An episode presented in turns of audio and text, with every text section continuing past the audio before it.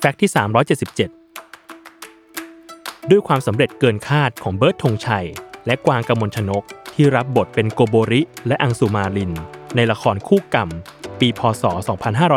2533 ทำให้คุณแดง สุราง เปรมปรี ผู้บริหารงานละครโทรทัศน์ช่อง 7 ในขณะนั้น ตกใจอยู่ไม่น้อย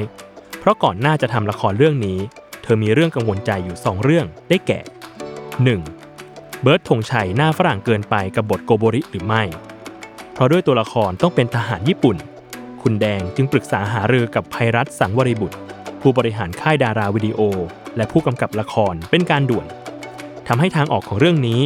จบลงด้วยการแต่งหน้าแต่งตาเบิร์ตธงชัยให้มีความเป็นญี่ปุ่นมากขึ้น ข้อ 2. กวางกมลชนก อาจใหม่เกินไปสำหรับบทอังสุมาลิน แต่ด้วยคุณแดงเห็นประกายในดวงตาบางอย่าง รวมถึงกวางเป็นนักแสดงที่มีความสดมากในช่วงเวลานั้น ทำให้เธอเชื่อมั่นว่า กวางน่าจะรับมือบทนี้ได้อยู่หมัด จนเมื่อละครคู่กรรมฉายออกไป กลายเป็นว่าสร้างปรากฏการณ์ทั้งเรตติ้ง และการสัญจรบนท้องถนนที่ไร้ผู้คน ซึ่งในความคิดของเธอ